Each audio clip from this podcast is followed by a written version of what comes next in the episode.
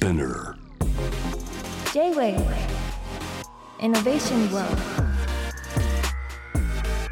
81.3 J-Wave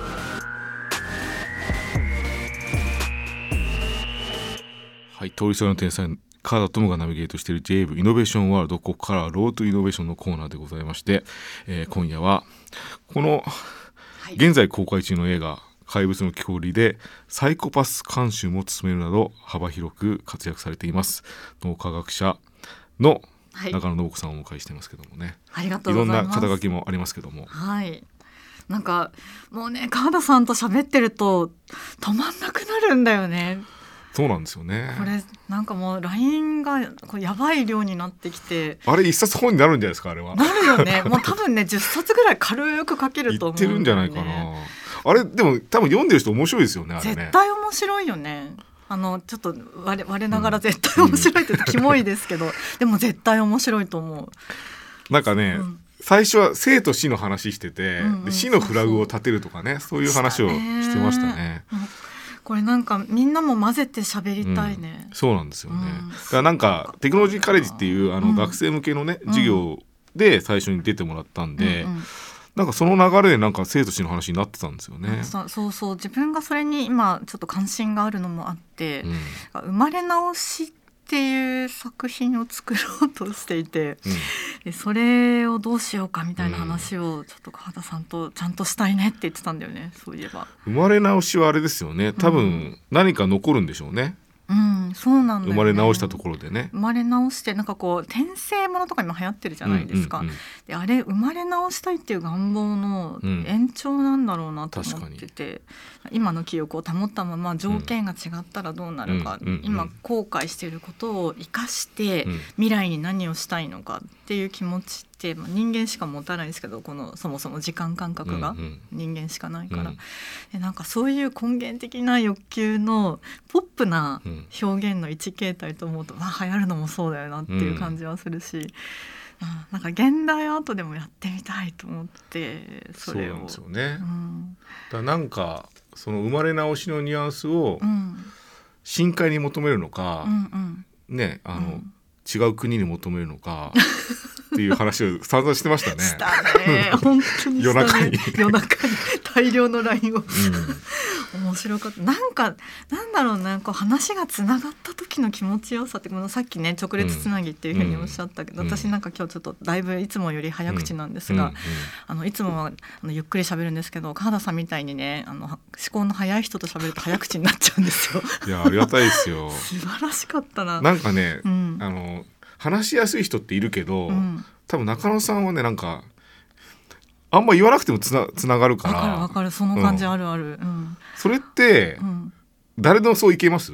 いけないです。あそうですか、まあ、めったにいないからもうすごい嬉しいな今日、うん、じゃあ友達じゃないですかもうこれは。えもうえもうすでに思ってたんだけど、まマブダチじゃないですか。私マブダチっすよ、やったね。嬉しいな。いやでもなんかやけに気が合うんですよねなんかね。そうですよね、い、やななんだろう。多分なんか前世兄弟だったかなって。かもね。そうっていう感じなんですけど、うんうん。ちょっと中野さんはね、うん。今年をちょっと振り返ってみましょうか、はいはいはいはい。あの2023年なんでね、うん。でいろんなメディアとかね、あの雑誌も中野さん出てますけど、うんうん。なんかやっぱメディアで言うと本をやけに出したなっていう。そうあこもう今年もやってしまいました、ほぼ月間中野信子、すいません。ねもうあ月刊誌感覚なんですかもう。もういやなんかもうね一生懸命やってると月間みたいになっちゃうんですよ。10冊出しましたねだって僕あの本2冊だけ出してるんですけど、うん。大変だから10すっごい大変。年に1回しか出してないんですよ。ああ もうしんどいから。確かにしんどい。これ毎月やってるって結構大変ですけどね。これねでもね毎月あのもちろんその対談本とか起こしてくれるっていうのがあるからちょっと川田さんの書いてるのとは少し、うんうんうん。あの毛色が違ってはくるんだけれども、やっぱり力スクラッチからやってるのもあって、うん。でそういうのはあのね書けば書くほど早くなるっていうのはあると思う。ね、あと今まで書き溜めてたのもあるからそれをこうちょっと足したりとかするとよりやりやすくもなるし、うんうんなんかねこれは作業としては、あのやればやるほどその連度が上がっていくなっていうのはすごいあると思う。なんかもううん本を書くから考えてるっていうよりは、先に試作が溜まってきてて、うんうんあと方向なんでしょうね中野さんはねうん。そんな感じがしますね。なんかこうあるあるものをこうパンパンとこうなんていうの？パッチワークじゃないんだけど、もう材料を集めて形にすれば本になるっていうところまでなんか自分の中で貯めておいて、うん。でその貯める作業が大変っていう感じ。それもあるからうん。中野さんは何日々いろんなとこ行ってんの？あれはなんかネタ探しなのかもう本の赴くままなのか。なんかねもう私あの私の世代で人生100年まで生きる人が5分の1ぐらいいるっていううん。ちょうどその世代なんですけど、まあ、あと半分ぐらいになったんだけど、うん。う半分50年は長いけど50年ちょっとって長いけど、うん。でも1秒たりともつまんない時間を過ごしたくないの。ほなので自分の家にまあ自分の家にずじっとしていても何か新しいことをしたいし何かこう喋ってる時も新しい発見をくれる人と喋りたい。うはあはあはあはあはあはあ。だから深海に行ったりとか。そうそう言ったりとか。だからチャット GPT で生成されてきた文章とかを読むとすっごいイライラする。なんかね、うん。わかるわそのチャット GPT の回答結果にイライラする感じって、うんなんかお前こたつから出てないだろうみたいなあそれある。回答ですよね。本当にそうなのあのギルフォードっていう心理学者がいてでこの人があのコンバージェンあのえっ、とね収束的思考っていうのと、うんうん。拡散的思考っていうのをあの提唱してるんですね。うん。で収束的思考っていうのは唯一の正解に向かってどれだけ早く答えを出せるか。うん見つけられるか、うん道をっていう思考なんだけど、うんまあ、受験勉強ってそういうやり方うんで進んでいきますよね。でチャット GPT ってなんかそういう感じなんだよ。もう見えてるじゃん道がって。でそれはすごくもうクリアしたゲームをまたやらされる感じですごくイライラする。だけど拡散的思考っていうのはまだ見たことがない方法を知ってるところからどれだけジャンプできるかっていうものだからすごくワクワクする。ああの会話が通じてるとうんみんなが誤解してるのは、うん。あれなんだよね。糸口を見つけてそこにシューって言ってるからで、うん。それ以外のことは言ってくんないんですよね。そう、そう本当それな、本当。全然別の話していいですかはないんですよね。チャット GPT からね。そう。で、うん。ところでさって連想して思い出したような話を、ああそういうふうにつなげるのかっていう楽しさとかなんだろうなこう思いもよらなかった角度から返事が返ってくるワクワク感とかそういうものがないんだよね。だからそこはだからあれですよね。うん。あのまだ人間にまだ持ってるうん。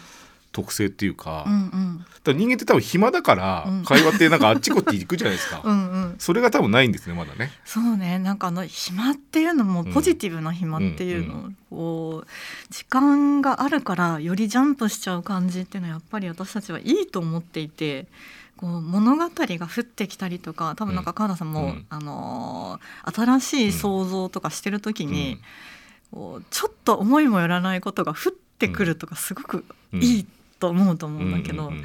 その降ってくる感じっていうのがまだ AI には感じられないよね。ないでしょうね、どうしていいかわかんないかもしれないですよね。う。ん、なんかこううん。分かっている道をうどれだけ早く行けるかっていうのはもう私たちには追いつけないんだけど、うんなんかじゃあ今ねこう月がすごい綺麗にこう六本木のこうんのね、あの六本木ヒルズから見えてるんですけど、月に行こうっていう時に38万キロ一生懸命地上を走るのが生成 AI だと思うんだよ。確かにでも絶対に月には行けないじゃんそれは。で我々はロケットを飛ばせるじゃない。うんうんうんロケットを飛ばす方法をもっと考えたいと思うんですよね。ロケット飛ばすって、うん。最初期の人やっぱちょっとおかしいですもんねその発想ね。お。かしいよね、うん、なんかでもそういうおかしさを私すごいいいと思ってしまうんだよね。あのですねはい。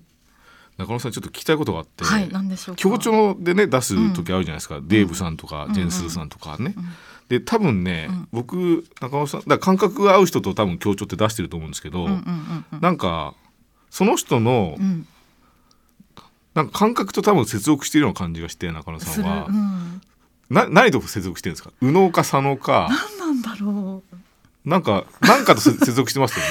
私もうまく説明できないんだけどでも言語やだけだと、うん。向こうのそのうん、突飛な感覚になんかちょっと揺さぶられちゃって、うんうん。酔っちゃうと思うんですよ。確かに、接続している分ね。うん、そううまくいかないこともあります。うまくいかない時はあのあちょっとこう深く掘り下げきれなかったなっていう、うん、残念な感じも残ることはあるんだけどうんでもうまくいったなっていう時はもうこんなに気持ちいいことはないというなんかこれ どう表現していいのかわからないね。それってうん。まあ会話をさなんかずっといろんな人とするっていう経験値があるじゃないですか、うん。うん。あと脳科学者としていろんな本当に研究からうん得たものっていうのもそこってあります、のあります。ああるんだ。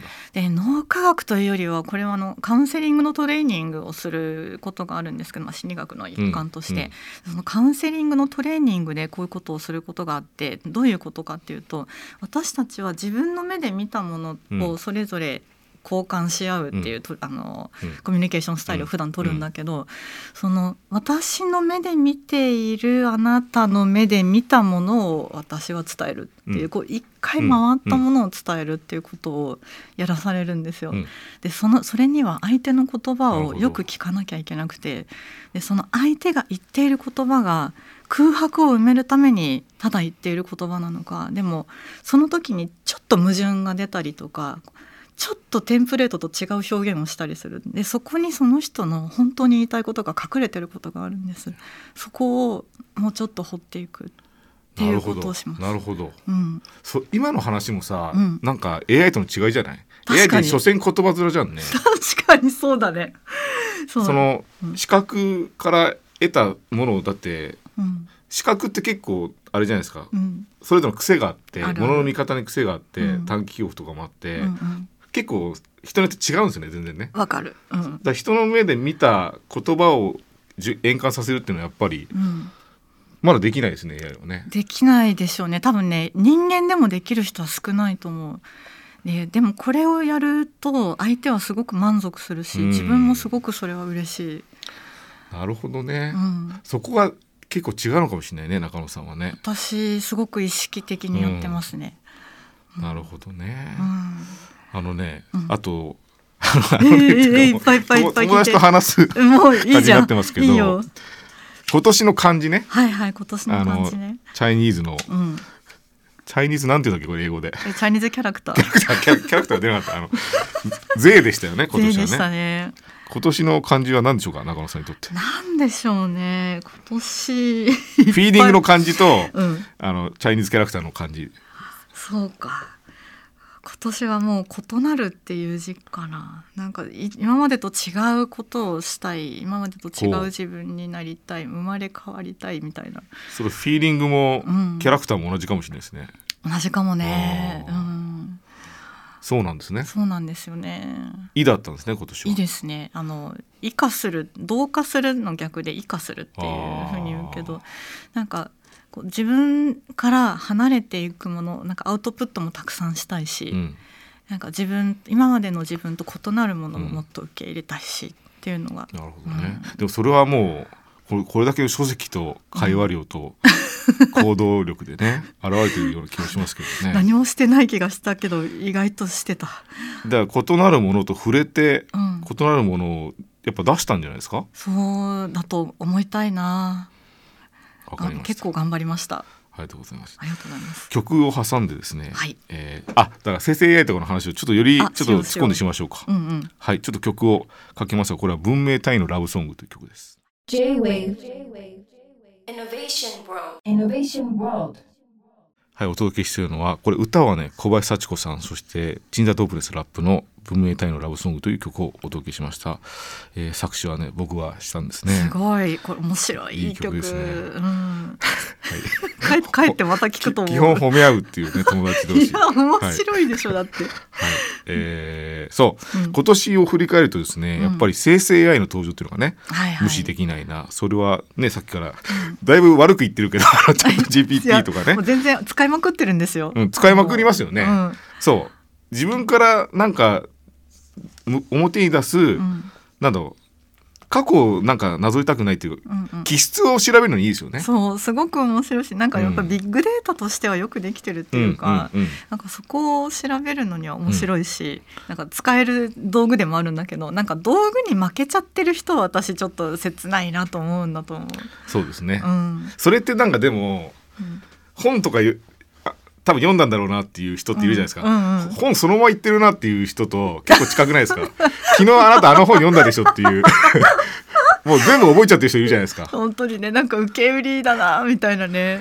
でそその人は多分チャット GPT も受け売りなんじゃないですかね 通過してない。そうなんかもうちょっと消化してほしかったなっていうのはありますよね。はい、っていうのもあったし、うんあのまあ成績がグラフィカルなものも出たし、うんうん。そそのグラフィカルなものは動画にもなったしあなったなった。あとはもうチャット GPT4 はうん。画像解析、さっきの目の話じゃないけど、はいはい。その一応が画像からねあの、コンピュータービジョンからのうんうん。生成あの言葉の生成っていうのもできるようになりましたっていうのが今の感じで、うん。あとあの音楽のね AI も結構進化してきたなっていうのもありますね。うん、この辺はなんかもうちょっと面白いものが生まれてきそうで、うん。うん。なんかそれこそあのダイバージェント思考のあの拡散的思考の種になりそうだし、うん。だからたくさんのジャンプができそうで。うん。ワクワクする人とでも不安に思う人と両方出るのがまた面白いよね。なんか将棋のね藤井さんとかも、うん。羽生さんとかもうんうんあの AI を通過して、うん。AI と対局してみてそこからフィードバックさらに自分がして対局に生かすじゃないですか。うん。なんか別にミュージシャンもね触ってみて違うなと思うのは自分で直しちゃえばいいんだし、うんうん。ちょっとあれですよね触れてみてもいいような気もしますけどね。そうですねなんかあんまり怖がらずにこれなんか昔えっ、とねも15年ぐらい前にあの広角機動隊の脚本なんか書いてた桜井良樹さんという人があの修士論文だったと思いますけど人間に近づくロボットに近づく人間うんっていう本を出しててうん、でこれの状況に本当にいよいよなってきたなっていう感じ。さっきのラリーの話もそうそうそう。もうほぼほぼあの話で。うん。であれってなんかその声もそうなんだけど思考そのものも私たち機械のように思考するうん。っていうことが、まあ、できていくようになるしなんか機械もまたなんか人間のようにできるような部分っていうのもどんどん増えていってなんかこの先私たちが今の2023年の私たちができないことを2050年はできるようになってるかもしれない。思うとなんかまた新しい景色が見れるんだろうなっていうのはすっごい楽しみだな、楽しみですよね。うん。うん、なんか、うん。そう役目をね終えたと思う人と、うん。僕はどっちかというと忙しくなるなっていう感じがするんですよ。なんか新しいテクノロジーに触れるたびに。確かにやれることいっぱい増えるもんね。そうなんですよね、うん。だから科学者としてというかなかなか本人としてはうん。どうなんですか？こういうなんか脅威を感じますか？自分がいらなくなっちゃう。全然感じない。全然感じない。なんか本当にやることが増えるなと思う、うん。それこそなんか不安をなだめる役割とかもあるし、なんかもっとこういう使い方があるよ。もっと共存する方法としてはこういう方法があるよっていうのを提案していかないといけないだろうし、うん、なんかやることがなくなると思う人はもうちょっとこう思考の幅が広くあってもいいんじゃないかなっていうふうに言いたいですそうですよね。だから多分役割がなくなっちゃうと思う人は、うん。本をすごいちゃんと読むけど、うん。全部あの脳にして 全部なんかそのまま返しちゃうみたいな人はねしんどくなるかもしれないけど、真面目なんだろうけどね、でもちょっと真面目をうん。もう少し拡張してみてもいいかもしれないですね。そうですよね。うん、はい、はいそれもあるしあれですね。うん。僕のね開発者として見ていろんなメディアの進化とか、今年のねあの技術のうんいろいろ鑑みるとですね、うん。来年のはいビジョンプロっていうのが出るんですよ。はいはいはいはい。これは結構な潮目の移り変わりだなと思ってておーすごい。これさっきの目の話ともうんかかってくるんですけど、うん人間ってだから目で見たものをうん古くは本当壁画にしたりとか、うんうんグラフィカルなものにしましたよね。うんうんそれでまあ 2D アウトプットでしたよね。はい。で CG を使って、うんあの 3D モデルとかうんうんで CAD っていう技術はうん1ミリ単位でも誤差のないように、うんコンピューターグラフィックの世界と現実をね隣り合わせるってことは技術的にはしてきたけどいよいよ記録形式としてうん空間性を帯びた。ものを記録再生できるようになるんですよ。結構僕人間の認知が変わるだろうなと思っててもうその話聞いてるだけでワクワクするね。ワクワクしますよねうんするする。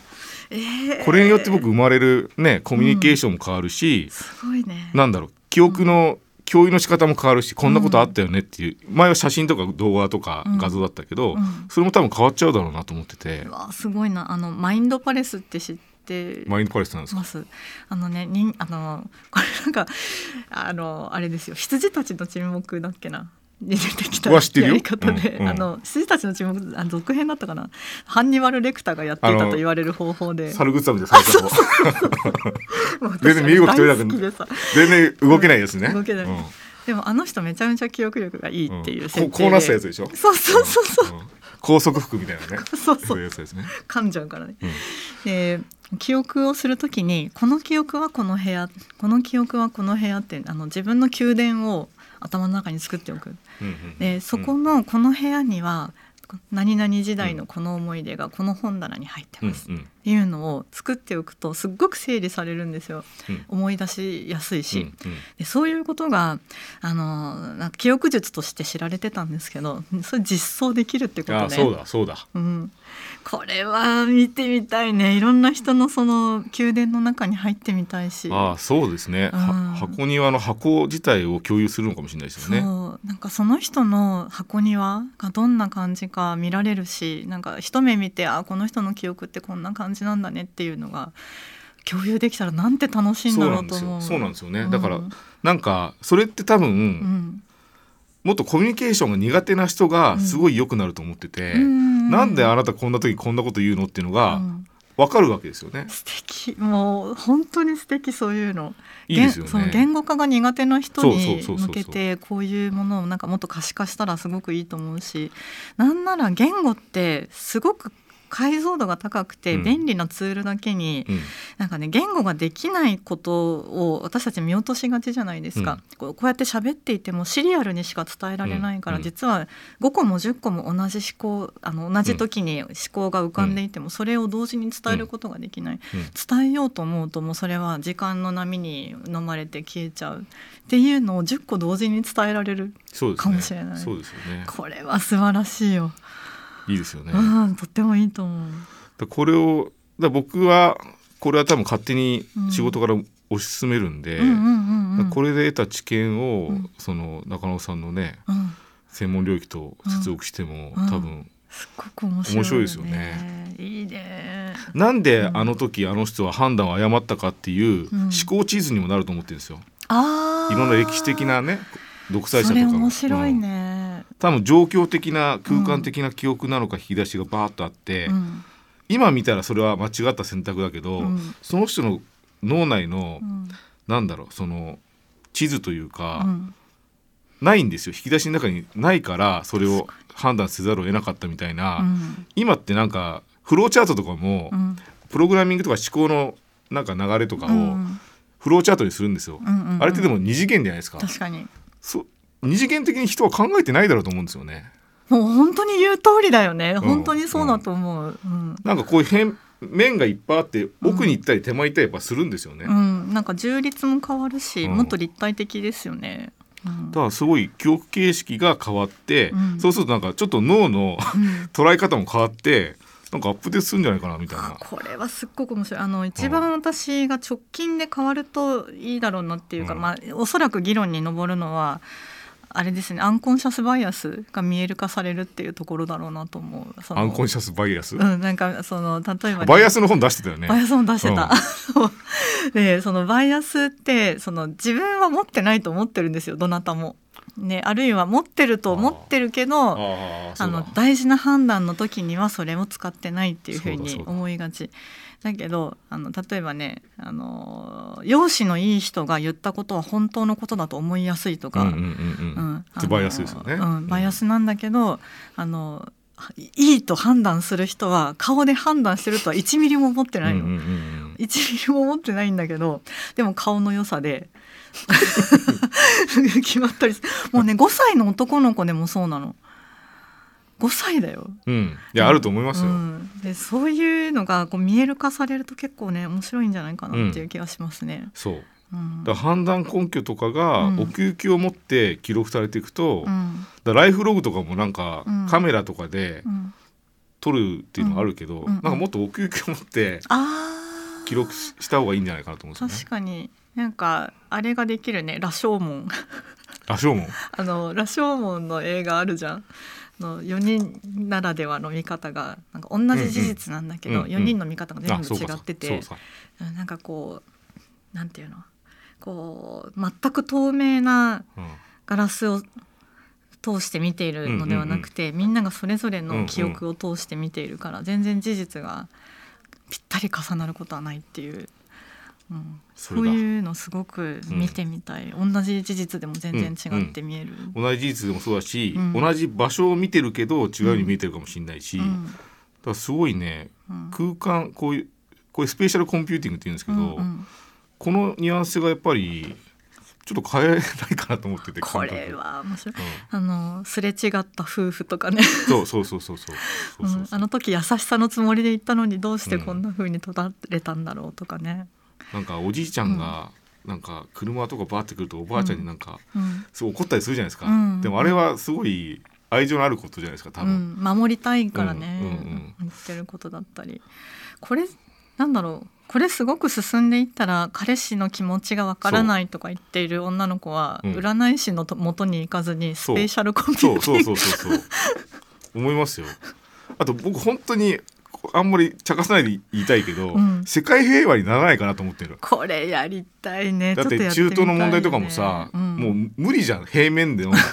言い合いとか神とかのこと言い出したら無理で、うん。なんかもっと空間的にうん概念を付き合わせないとうん。無理じゃないかなと、無理だと思う。でそれにすごく綺麗事でもちろん進む部分 綺麗事っていうか、うん。あの国際政治の場に乗せて、あのちゃんとそれしかるべき高度で語られる部分とだけどもお互いの利害っていうのもあるわけでもう結構大人の事情っていうかあのやられたことにしといた方がお金がもらえるとか国際社会の賛同が安いとかってもちろんあると思うし、でそういう部分とかもやっぱり複層的に議論すべきで。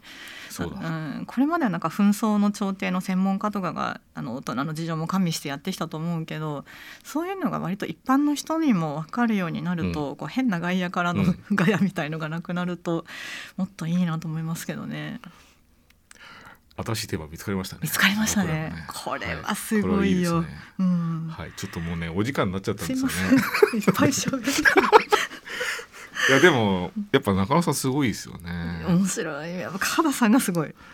こうこういう褒め合う体制ちょっとごめんね。なんかでもね本当にすごいと思ってんの。いやいやありがたいですよ、うん。はい。嬉しかった。もうなんかこの、ね。このこういう話さ、ん。年年一とかでやろうよ。まず放送に本載せて。当？なんかうん。えもうちょっと頻度高くね。いやいやじゃあね。いやもう何かしらだからお互いのさイベントにもうよ、呼び合呼び合う。もういい呼んで呼び合う。呼び合いましょう。いい呼び合っていい。はい。呼び合いましょう。はい、はい。結論が出たような出ない。でも僕はちょっとなんかねでも貯めておきたいね。そう。この話まだ中野さんしか伝わってないかもしれない。あの、うん。この空間の。あ本当？認知のね。えーこれ最高だな。面白いですよね。すごくいいと思う。なんかはい。また深めていきましょう、こは。い。れはじゃあ来年も続きやりましょう、はいやりましょう。中野信子さんはいろんなメディアでね、はい。今後もごご活躍されますので注目ください。で今夜脳科学者の中野信子さんをお迎えしました。はい。また来年。はい。また来年。良はい。いお年をお良いお迎えください、年を皆さん。あ僕はまだいます。はい。J-Wave. Innovation World. Innovation World